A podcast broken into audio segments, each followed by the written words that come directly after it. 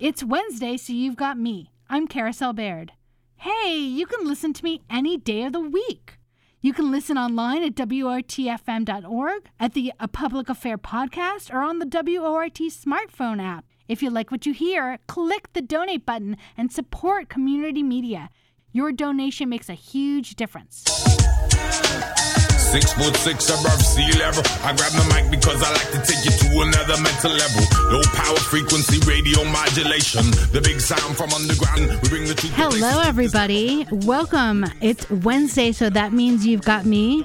I'm Carousel Bayrd, and I want to remind you you are listening to A Public Affair on volunteer powered, listener sponsored community radio, WORT 89.9 FM Madison. We have a fabulous show lined up today. We have been talking, of course, nonstop about the elections that are happening here in Wisconsin. Election week just uh, coming up, seven days away, uh, six days away, I guess, next week, Tuesday. But in all this conversation about what's happening on the state and federal level, I want to bring us back to the important things that are happening every day, and that's the amazing role that local government plays. Today, we're going to talk about the City of Madison budget and the Dane County budget. We have two guests joining us today, and we're going to split the show in half to talk about really what's happening on local government. Of course, my favorite place where all fabulous things happen. Let's get the show started. For the first half of the show, we have Dane County Executive Joe Parisi joining us. Hi, Joe. How are you doing?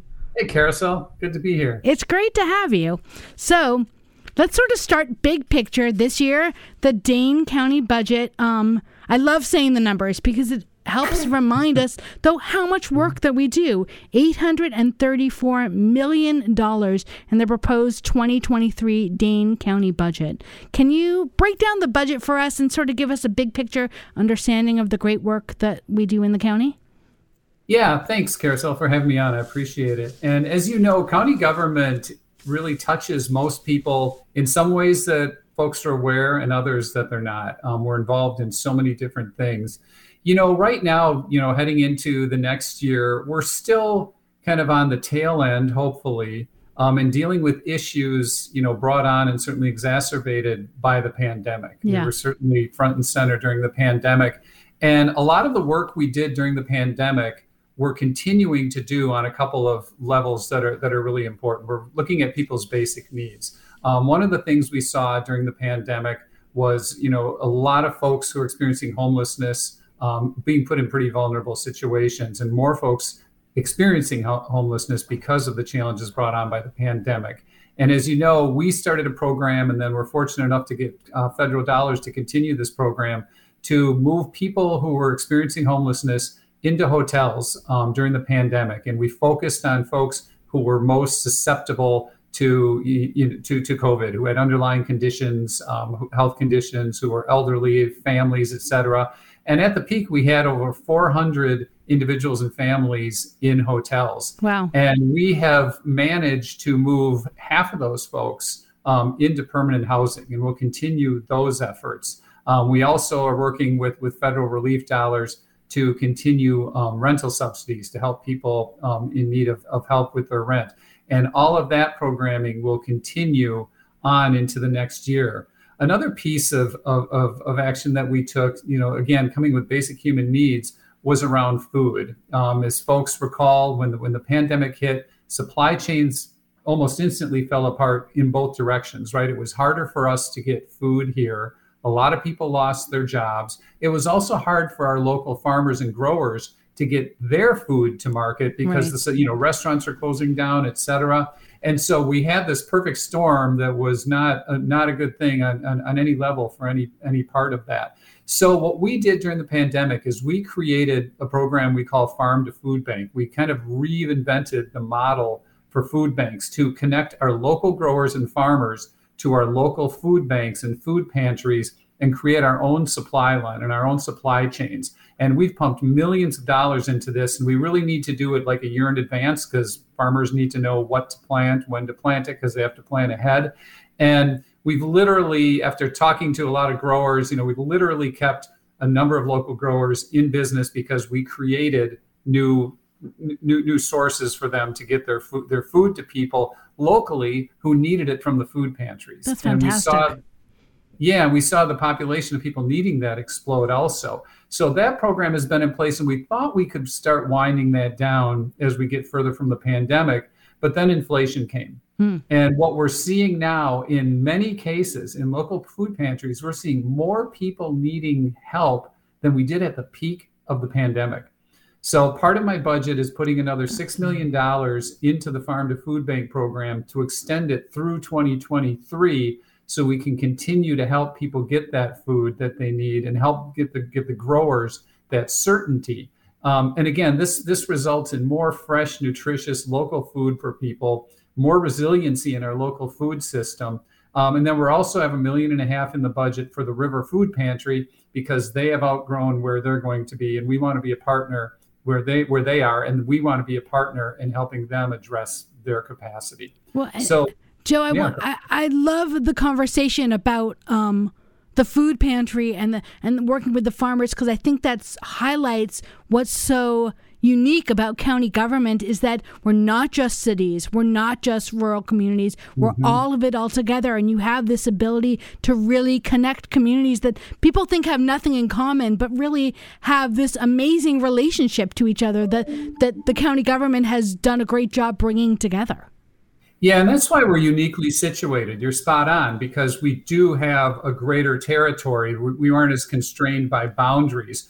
And, you know, and, and we do, we have, when we're allowed to focus on what we have in common, we have so much in common. You know, I, I live in the city of Madison. I'm an East Sider, um, but I'm standing out in the middle of, of, of, of of vegetable farms, of cornfields, and interacting with our farmers and our growers and we all want the same thing, right? We all want to live our lives. We care about our families. The farmers want to feed us. We have folks who need nutritious food, who want nutritious local food. So, you know, out of this crisis and the challenges is also born opportunities for us to yeah. connect in a way that I think a lot of us are yearning to right now. And again, we reap the benefits of the resiliency of that local system that that creates. That's fabulous. That's fabulous. All right, I interrupted you. Tell us That's more okay. about the big picture vision of the work that you're doing. Sure. Okay, so maybe I'll just I'll, I'll touch really briefly on kind of three major categories, and then which however you want to delve into this, um, um, we, we we can go there. Perfect. So, um, criminal justice reform. Um, criminal justice reform is something we've been focused on and working on and making a lot of progress. Now, we control what we control, right? There's a lot we don't control at the state level and at, at the at, at the federal level. Um, but there are a lot of things we can do locally, and we have a lot of um, programs aimed at reentry, helping people after they after they leave jail um, return to the community. We have programs at, at diversion, you know, drug you know drug treatment instead of prison. We have community restorative court that helps people avoid jail and helps them address you know the challenges that got them in the place they're at so as we continue our push for criminal justice reform i felt it was important to focus all of the various projects and initiatives and all the energy that right now is spread out over a few different departments into one area and elevate it and give criminal justice reform the status that it really needs and deserves so my budget creates an entirely new department of criminal justice reform and equity Fantastic. and this will bring all of this programming under one roof. It'll give it additional resources. It'll give it, you know, the the the, power of a, a standing department, um, you know, to to to be on the cutting edge and be doing the work that's necessary. Um, and some of the initial things they're going to be working on, we're creating um, a position to to explore and start a pilot of having a community court. Now, community restorative court that some people are familiar with is kind of a peer-to-peer court. It's for certain offenses that people can come in and you know work with a with, you know work with you know peers from the community to create a more positive path forward a community court on the other hand is for for people in situations who do have to appear before a judge but what it does is it brings the court into the community literally it's less intimidating it's easier to get to and not only is there a judge at the court you know, you know when, when it's court time there are also people there um, with, with, with counseling backgrounds, AODA backgrounds, mental health backgrounds, education, job training. And the goal of community court is to avoid a jail sentence and get a person the help they need to get back on track. And that's just one of the new initiatives that we're looking at. So, criminal justice reform is going to be front and center, as is um, mental health. Now, now the, the careful thing we, we need to talk about with mental health is there mental health supports have a really important place in helping divert people who shouldn't be going to jail or shouldn't necessarily have a law enforcement respond to their challenge, um, you know, and could be more appropriately served by a mental health professional. Absolutely. The, the, the piece I want to be careful about is sometimes the mental health issue is used as an excuse by certain folks to say, well, we don't need, you know, reasonable gun control. We don't need you know, you, you, know, to do to do the right thing to keep our kids safe in schools. Right. It's all a mental health issue. No, no, no, no, no, no, no. you know, to blame mass shootings and gun violence on people with mental health is is, is not only wrong; it just further stigmatizes um, the whole issue. So, just to put that aside a little bit. So, what we want to focus on is people who need some help and could benefit from a mental health professional but the resources aren't there as we speak. And so sometimes the only resource to send is law enforcement, and law enforcement doesn't think that's right. Nobody does. Correct. So one of the programs we've put forward in this budget is a new partnership um, with the sheriff's office by which we will put mental health, civilian mental health professionals, not sheriff's dep- um, deputies or, or um, folks with guns or uniforms, but mental health professionals embedded at each of the four sheriff's precincts and they will also have civilian vehicles, and these will be folks who we contract with from mental health providers.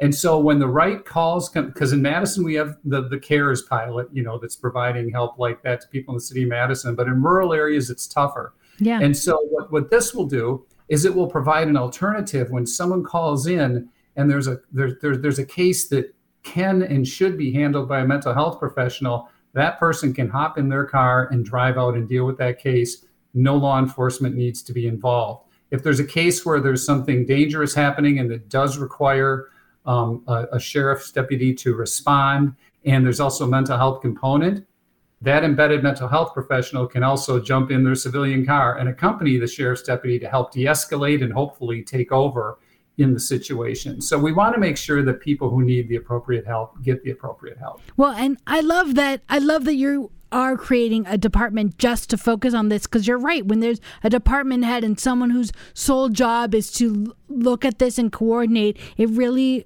rises to the level that of the attention that it needs Yeah. I want to point out something that I got to you know, be a part of right at the end of my tenure that you're continuing on now, which is funding for the crisis triage center that Yeah. goes along with mental health. That there there is an alternative, not only alternative responders, but also an alternative place because someone in a mental health crisis, we right? We were hit with you either go to jail sometimes or nowhere. And because of the now crisis triage center there's an alternative location. And th- that's still moving forward on this budget as well yes?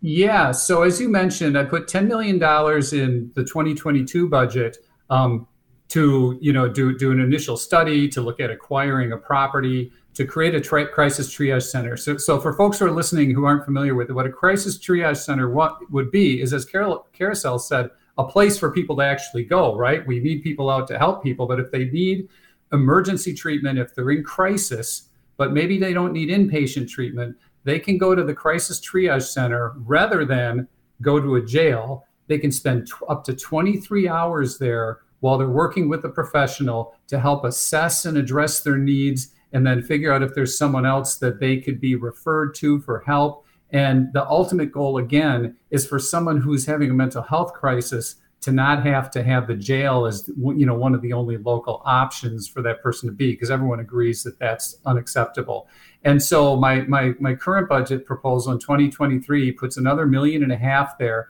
to start moving forward with an RFP to begin a phased in approach to be able to put together the staff and the plans to open that you know in conjunction with with with finding the appropriate building so again not only do we need people in the community to be there for folks we need we need resources for them we need places for them to go to get the help that they need and joe i'm gonna only because you know I love all this great work on criminal justice reform. I'm going to flag one more thing that I see in the budget that I think is worth, you know, mentioning is specifically having funding for services for um, uh, people of color and to ensure that, you know, we understand people of color are dealing with different levels of trauma and different levels of need and different levels of trust of, of the yeah. systems that we're we're trying to reach out to them and acknowledging that they need extra attention and services that uh,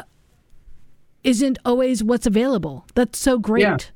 Yeah, we need culturally competent people um, to be able to respond to, to to different to different needs in the community. So I think Carousel, you're, you're you're maybe pointing to the partnership between Anesis and Journey Mental Health to create the BIPOC Mental Health Coalition. I think that's is, it. Yeah, yeah. So Anesis, as you know, is is a is an amazing um, you know and growing um, um, player in the local mental health community, providing culturally competent services um, you know, uh, mostly to the African American community. And I don't know what we would do without them.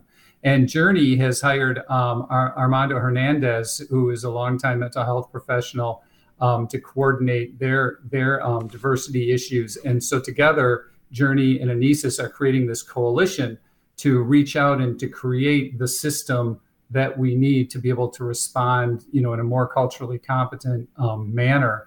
Um, you know, I should I should mention also, in addition to creating that and some other things I could mention, and in the new um, committee, or excuse me, the new the new department, I put a half million dollars in the budget to be determined um, for additional because, as you know, when we set up a, a department, we set up a framework and we get people in there, we point them in the right direction, but they also need resources. So mm-hmm. there's an mm-hmm. additional half million dollars to enact in new new programming um, that, that, that, the, that the board sees fit, that the department sees fit, um, that we can all work on together. Um, and I can give you one example of something, and this I funded yeah. separately, so it wouldn't need to come from the half million. So there's an organization in town that you know I actually helped bring bring to town um, uh, several years ago called Project Big Step. So what Project Big Step is is it's an organization that helps people navigate the building tr- construction trades you know, apprenticeship pipelines, right? Because every trade has a different apprenticeship program, a different way of getting in, and it can be rather daunting to, to navigate that, especially if you're not familiar with it. So, Project Big Step is a one stop shop run by the um, building trades unions that people can come to to figure out if they're interested in a trade and what that might be. I want to be an electrician, I want to be a laborer, I want to be, you know, you, you name it. And then they help people plug into an apprenticeship program and as you know, apprenticeship programs not only don't cost you money, they pay you as you're learning. And these are great career paths. I yes. mean, my dad is a construction worker. It's it's it's it's a it's a great trade and it provides, you know, nice family supporting wages. Now, one of the, the benefits, one of the nice things about this is you don't get discriminated against, you know, for mistake necessarily like like like in a lot of other you know employment situations for mistakes you may have made. So for formerly incarcerated people, um, the trades are one really good opportunity. And so we in this budget have money to partner, um, create a partnership between um, our jail reentry teams and Project Big Step to help pe- present Fantastic. this option to people if they're interested, you know, who are at the jail. And so when they get out, here is a path that pays you money right away, that gets you into the pipeline to get you into, you know, a really good professional um, career. And so we, we look at those type of projects along with providing the support people might need to find housing, you know, AODA, et cetera. The more wraparound we can be to help people, um, the better. So yeah, so there's some exciting, real tangible stuff in this budget to hopefully help us continue to make some progress. That's fantastic. We're talking right now with Joe Parisi. He's the Dane County executive, and we're talking about the 2023 Dane County budget. If you want to join the conversation, we'd love to hear from you. Give us a call at area code 608 256 2001 extension 9. Um, all right, Joe, I know an issue that, you know, we talked about criminal justice near and dear to my heart, an issue that you have been a champion on uh, from, the, from the second you took over as county executive is uh, environmental reform and environmental justice. Talk to us about the work um, that the Office of Energy and Climate Change is doing um, and that's an office that you helped create. Um, talk to us about initiatives uh, for environmental work in the budget. Yeah, thanks, thanks, Carousel. I, it's really great to be able to talk about this, and I want to thank everyone listening because this community is why we're able to do this work because this community supports us in doing work to address climate change. um, resiliency and prevention. And a lot of folks, you know, they don't get that kind of support back home. And so we're really proud of what we've been able to accomplish. So over the past several years, we a we created an Office of Energy and Climate Change. We have invested millions of dollars in energy efficiency, which has already paid for itself in not only dollars but carbon CO2 reduction.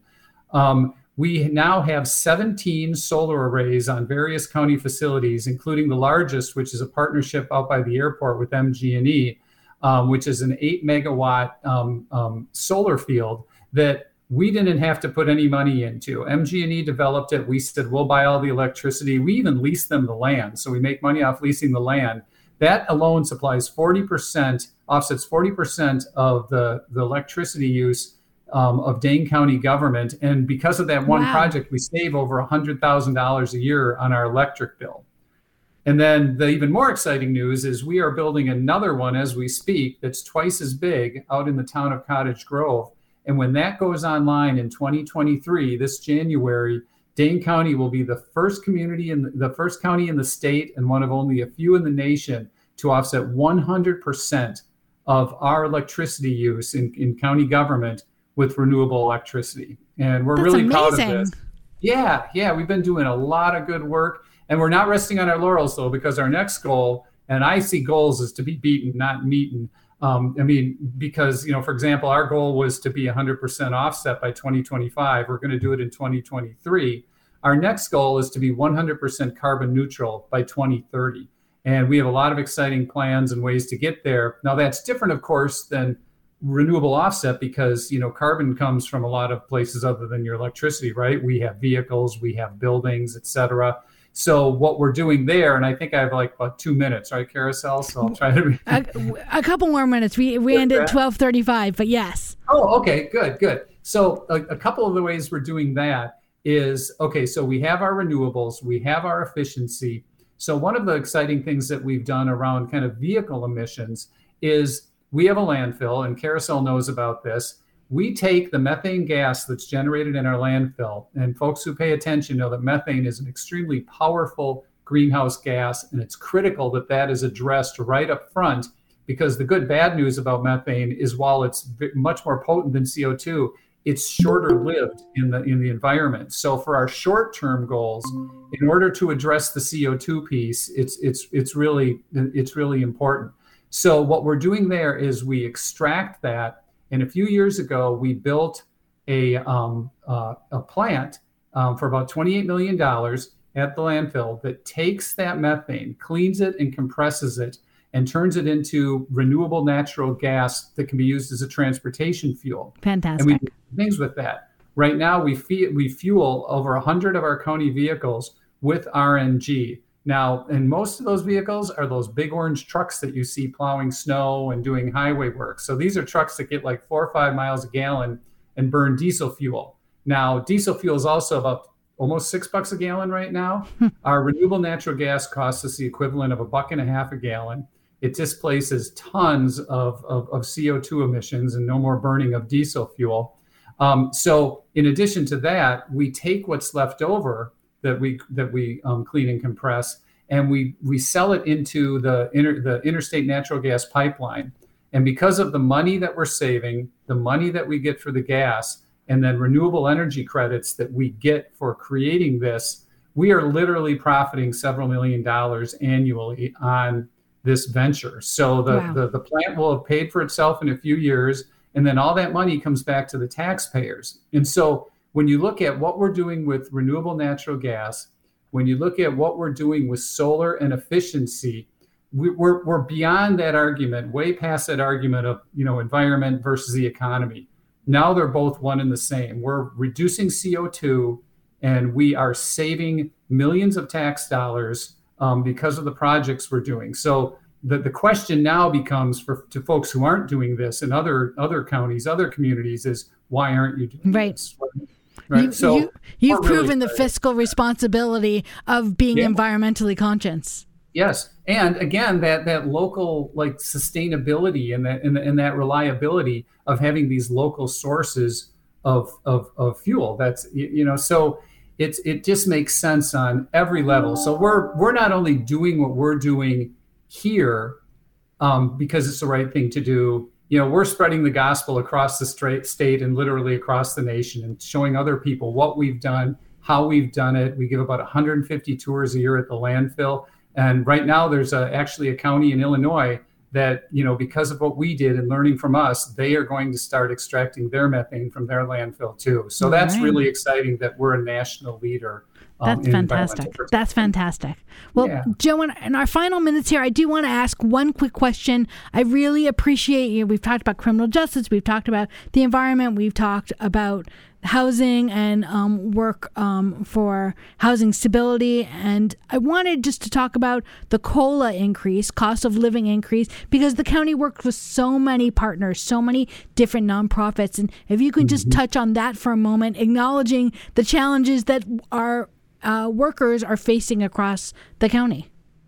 Yeah, so what, people, what a lot of people may or may not realize is a lot of the county work that's done is is is is in partnership with local nonprofit organizations. I, I mentioned Anesis. We were talking about the YWCA, Journey Mental Health, Rainbow, um, Hispano, Urban League, on and on and on. All these amazingly important community partners and anyone who's worked in nonprofit world, my wife worked in nonprofit world her entire career, know that they don't call it nonprofit for nothing, right? Mm-hmm. I mean, mm-hmm. it is slim. It yep. is it is difficult.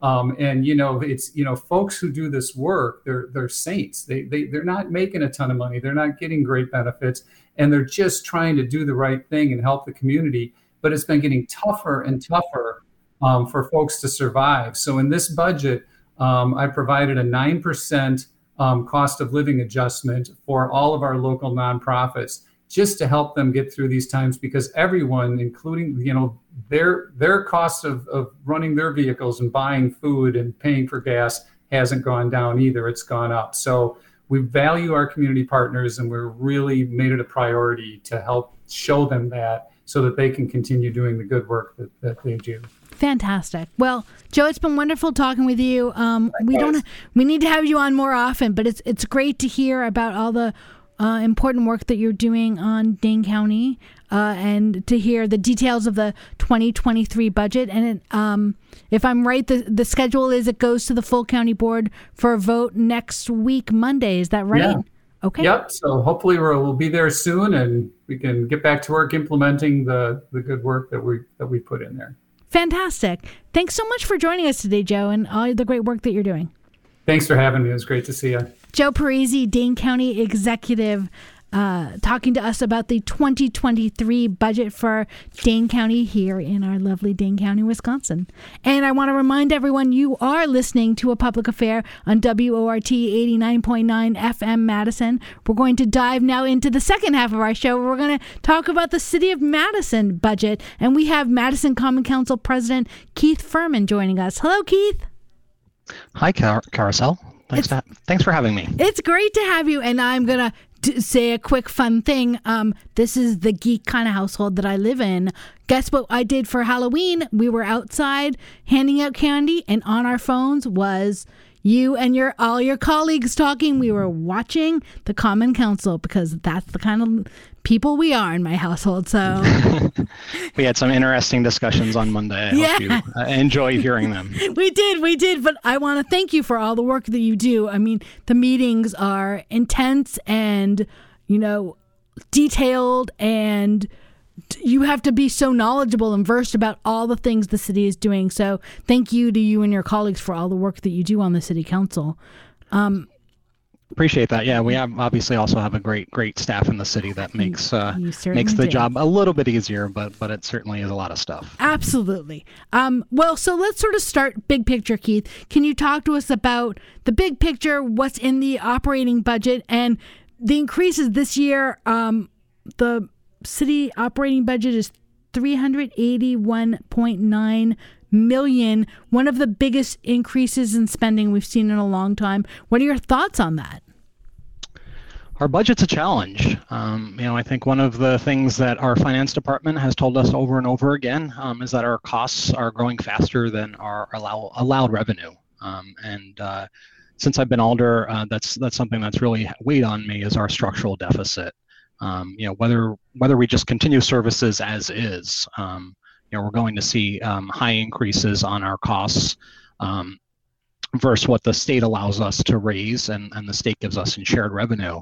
Um, so this this particular budget is kind of a as a, as a weird one. Um, we're still uh, very much um, relying on federal funding um, to cover gaps. Um, if you look at uh, one of the things we had talked about on uh, at our finance meeting on Wednesday, is the city has had to figure out all sorts of creative ways yeah. in order to to to, to deal with increased costs and, and the inability to raise revenue.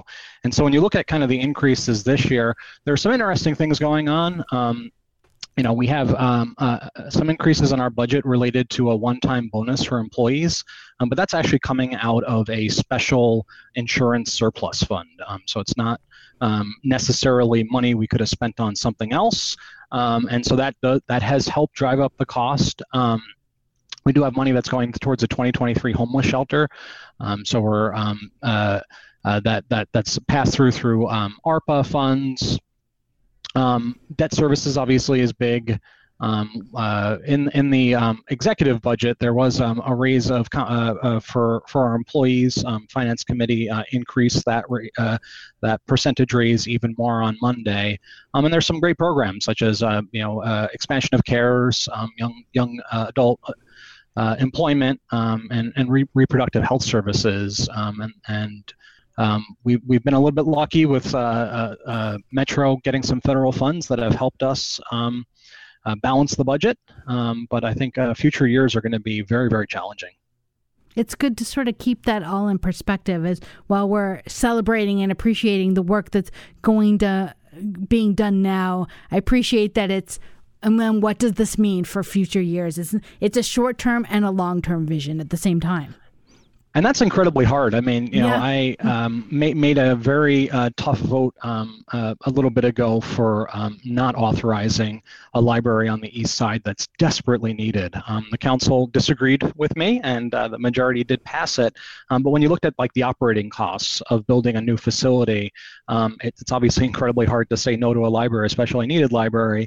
but I you know we're going to have to make some incredibly tough decisions and i think mm-hmm. as we you know look at um, what choices we're making today, we really need to think about absolutely what does that mean um, a few years down the road. Um, but that, that that that is very difficult in our position to do absolutely, that. Absolutely, absolutely. Well, Keith, let's talk about some of the things that are being funded and, and the priorities that um, the city council has. I want to talk about public safety and CARES expansion. That really has been a passion um, and a project that's been going on for a couple of years. And um, can you tell us more about it and what the expansion looks like?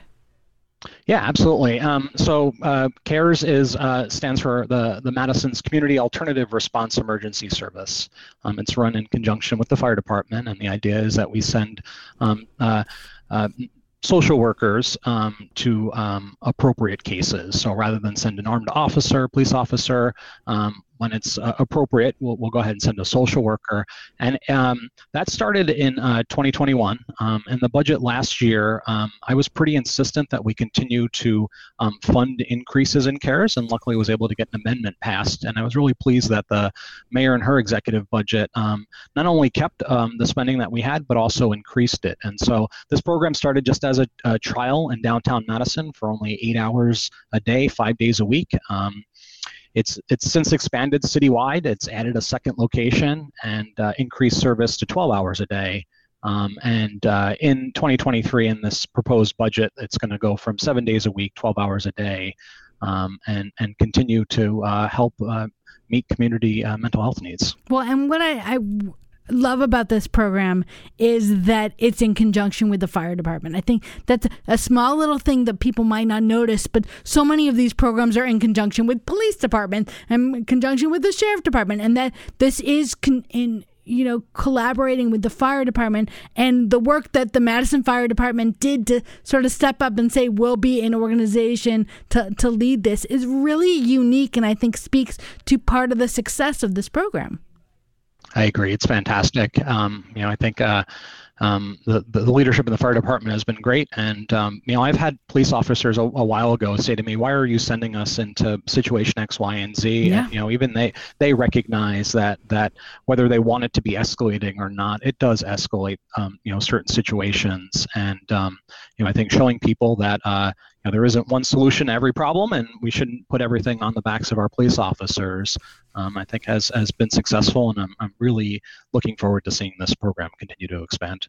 And I think there's a lot of um, street safety and violent pre- violence prevention and quality of life um, issues here. Can you d- d- talk to us a little bit about those proposals as well? Sure. Um, so uh, we're going to continue to fund um, a violence prevention team in, in the public health department, um, which uh, does evidence-based work uh, aimed at reducing violence in the co- community. Um, I think we're really, uh, you know, I don't need to tell you this Carousel, but I mean, you know, when it comes to public safety, it isn't just obviously police and fire. Um, right. There's, you know, public health plays a huge role in that, um, and you know, I think that's really been kind of the goal with our, our budget and, and the, the, decisions recently is to tell people that you know there is no one way to solve problems. And frankly when you um, you know invest money in the root causes um, of of why people get in trouble whether um, you know uh, you know for example creating opportunities for youth um, is a big part of the budget. Um, you know uh, making sure we have mental health services like CARES et cetera um, you know supporting community partners i think is a really big part in you know making making our community safer I love I love when we're having a conversation about public safety. All the programs that we're talking about, it isn't about more police on the street. It's like if we care about public safety, then we're going to fund CARE, then we're going to fund, you know, public health, we're going to fund violence prevention. I think that this really shows the vision of the city council and and the mayor's office to to acknowledge that's how you solve problems and reduce any concerns in the community. It's great. Yeah, it's great. Absolutely. Talk to us about. Um, I love that you touched on uh, the reproductive health that's happening with public health. Uh, just a lovely, you know, a, a, small nugget in, in the in the budget, but I think a great response to what's happening with the lack of abortion um, and reproductive health access in Wisconsin. Yeah, the, the, the 2023 budget includes um, uh, 475,000 to dollars to expand uh, staffing and hours um, to provide uh, more comprehensive services in public health, uh, Madison-Dane County's reproductive health clinics. Um, uh, that includes, you know, meeting an anticipated increase for demand uh, for long-acting reversible contraceptives that provide long-term pregnancy prevention. Um, we did pass a um, an amendment uh, at the Finance Committee on Monday that will also um, uh, fund, um, uh, uh, for lack of a better term, and I apologize, you know, it's it's it's a core. it's a coordinator to help people figure out their options. Yeah. Um, it's gotten a lot harder um, to figure out, um, you know, uh, reproductive options on you know whether it be um, an abortion or or not um, and um, you know that funding I think will will help um, provide those those desperately need services. Yeah, not just to figure out where you can get these services, but then how to get them and and what what is required to access them. Yeah, it's really gotten a lot more complicated than it used to be. Yeah. It never was an easy decision, and no. it's, it's definitely a lot more complicated now. And so, whatever resources we, we you know can provide to make that um, easier, um, that's what we're trying to do. Fantastic, fantastic. Um, talk to us a little bit. You, we keep mentioning the the meeting that just happened on Monday night, um, where the city council um, leadership got to look at some of the budget amendments. Can you talk to us about?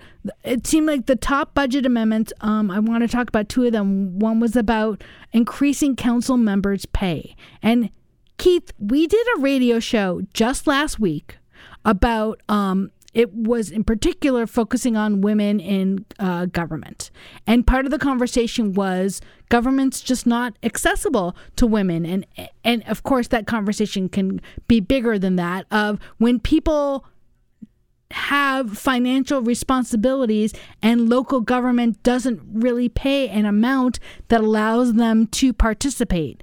I just, so I'm just going to put in a plug here of I really appreciate um, efforts to increase the pay for city council so that more individuals can be involved and afford to be an elected official on the city council level. Talk to us about that proposal. Yeah, I appreciate being able to talk about this. So, um, the city launched um, um, uh, several years ago um, an, uh, a committee that looked at the government structure. It was called mm-hmm. TFOGS, Task Force on, on Government Structure. And um, really worked with the community to try to figure out different ways to, to make our government more accessible. And they looked at our form of government, all sorts of very geeky technical stuff. But one of the, the strong things that came out of that is the current system doesn't work. We're not we're not doing a good enough job um, addressing uh, inequality in our community as well as getting more people involved. And one of those recommendations was to put out um, um, a referendum um, to change the job of alder into full time and also have less members. Yes. Um, the, count, the council decided to do a non-binding referendum to kind of get the pulse of the community on that, and there are lots of discussions on whether or not the questions um, were helpful or not. Um, but one of the things we heard is um, the majority of people didn't want to see the council go full time. Um, it really got technical. It, it, it got kind of uh, down to a discussion of should should Alder be a, a professional position. Um, we don't like the idea of professionalizing um, Alders, um, which I struggle with because it's either a hobby or it's a profession. Um, you know, we shouldn't be treating what we do as a hobby. Um, but but know, we, we we heard that, and we heard that there wasn't a lot of uh, uh, buy-in from the community to do full time, and so instead, what we looked at with this amendment was uh, the city does look at um, alders working a certain amount of hours a week, and that estimate is about 20 hours a week. Um, you can talk to some of my colleagues who tell you that's about right. You could talk to other colleagues who said they're easily spending a ton more than that. It's and there are all sorts of insane. exercise. Yeah, there's all sorts of exercises you can do on, you know, trying to survey that and figure that out. And we said, you know what, let's not play with that number. Let's let's let's assume it's it's it's 20 hours a week. The hourly rate alders get paid is $13.77 an hour if it's based on 20 hours. Hmm. And so the salary, the annual salary of an alder is $14,904. And it's an absurdly low number. Um, you have to be privileged to be able to, to do this job and spend that kind of time. Um, and also, you know, be able to uh, pay rent, pay mortgage, you know, um, take care of your kids, etc. And so you'll find, you know, almost all alders are either retired or they have another job um, that pays them well and has flexibility that lets them do the job. And so what we looked at is um, all sorts of different stuff um, uh, when it came to pay. So um, uh, Alder Foster um, had put together um, a whole um, chart of different salaries to consider, hourly salaries. Um, you know, living wage, $15 an hour, living wage with two working adults and one child, um, the city of Madison minimum pay. So all sorts of different numbers. And we ultimately settled on putting out a proposal for the city of Madison mean um, of, of our employees. And that was $34.80 an hour. And so that was the basis of our amendment. Um, we weren't positive, uh, to be quite frank, if that was the right number. Um, I, I will tell you that that was lower than what TFOG suggested for the hourly rate of, uh, of the full-time position, which would have been 80% of AMI for a family of three, which is about 38.70 now, $38.70 an hour. And so our proposal was for uh, $38.80, but we really wanted to spark discussion. Um, Yeah. You know, I, I think, you know, you know, as we talk about a structural deficit, I'll be quite honest. Um, I, I think as much economic diversity that we can have on our council is important. Um, you know, if we're talking about, you know, what our leaf collection should be or what our investments are in homeless services, um, I, I want diversity of opinion in that discussion, and I don't think you get that um, without compensating people fairly for this job. And so, you know, this isn't a hobby. Um, you know, I've heard that you know people just say, hey, you know, it's you're you're you're you're you're practically volunteering. It's your civil, you know, it's a public duty. And, and I think that's well well and fine uh, until you realize that we really are excluding a, a big chunk of our population by saying we're paying you thirteen dollars and seventy seven cents to do this job. Right. And and the incredibly important work that you do that makes a difference in so many of the things in our daily lives from where the libraries are to trash pickup to to parks to public safety to the police department. It's so it, it, it I would say Im- impacts everyone's life on a daily basis, sometimes more than other levels of government because it is just the core of where you live. Yeah, I, that's what I've always said about local politics. I mean, there's nothing that impacts you more in your daily life Yeah. um, than, than than than this. And I think you know we we definitely I definitely want to see a diverse a diverse group of people that are able to do this. And I just don't feel like the current um, compensation structure makes that possible. Well, it'll be interesting to see what happens with that amendment. So, thanks for explaining it to us and helping us understand the thought process that goes forward. Um, I mean, win or lose, I think that the fact that it's starting this conversation that is such an important conversation to be have uh, to be had is is is already a victory in that sense. Um, I appreciate that. Agreed. And I want to talk a little bit, Keith, about the capital budget. Um, can we talk about First of all, all the affordable housing efforts that you're doing and the money that's going into the homeless shelter. Talk to us about uh, the works on that end. Yeah. Um, so you know, our, our capital budget is is is, is uh, the executive capital budget is, is certainly pretty high. Um, I think it's might be the highest ever. Um, we've we've been hit with inflation, and um, you know, city projects are, are certainly dealing with that. And some decisions made on on when to get things done. But um, I really am proud of um, the the affordable housing um, dollars that are in there. Um, you know, we have uh, for development projects um, and, and the uh, over um, the whole 2023 to uh, uh 2028, 48.3 um, uh, million um, affordable housing. consumer lending at, at 70 at 7.3 million and land banking at 6 million trying to pull up some of my figures, um, but but steadily over the you know the last uh, you know the, the mayor will say you know uh, since since she started um, and I started just a little bit before that. Um, there's just been an incredible rapid increase in in our housing, uh, our um, funding for affordable housing. Um, it's pretty remarkable when you look at um, the city's success with affordable housing funding.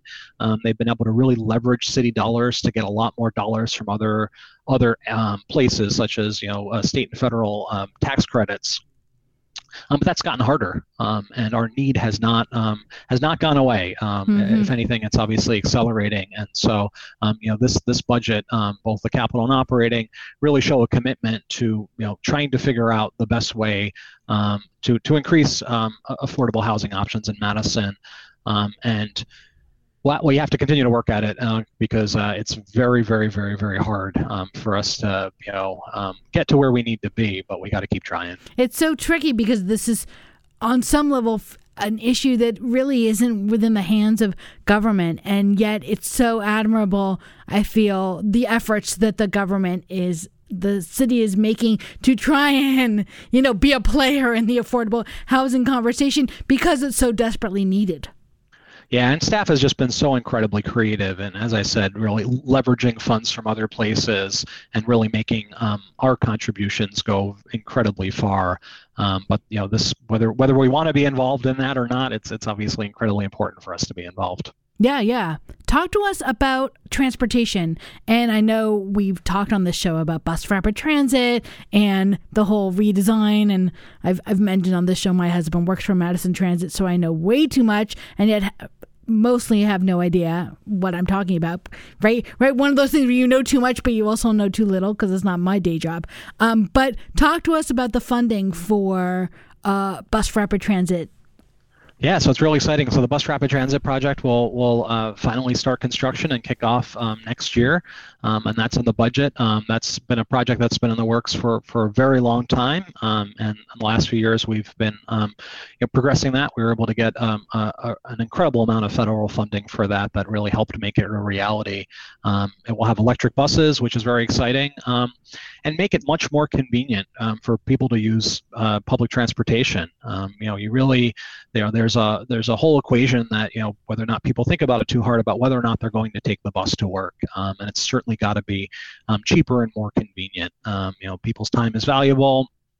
Um, and you know they want to get to work uh, you know as quickly as possible and, and do their job and get back to their families and the bus rapid transit really sets us up um, and it's just the first route um, uh, east to west um, to uh, have priority lanes, um, priority signaling, and to make it a lot quicker and easier um, to take the bus um, to, to your destination downtown or on the east side or the west side.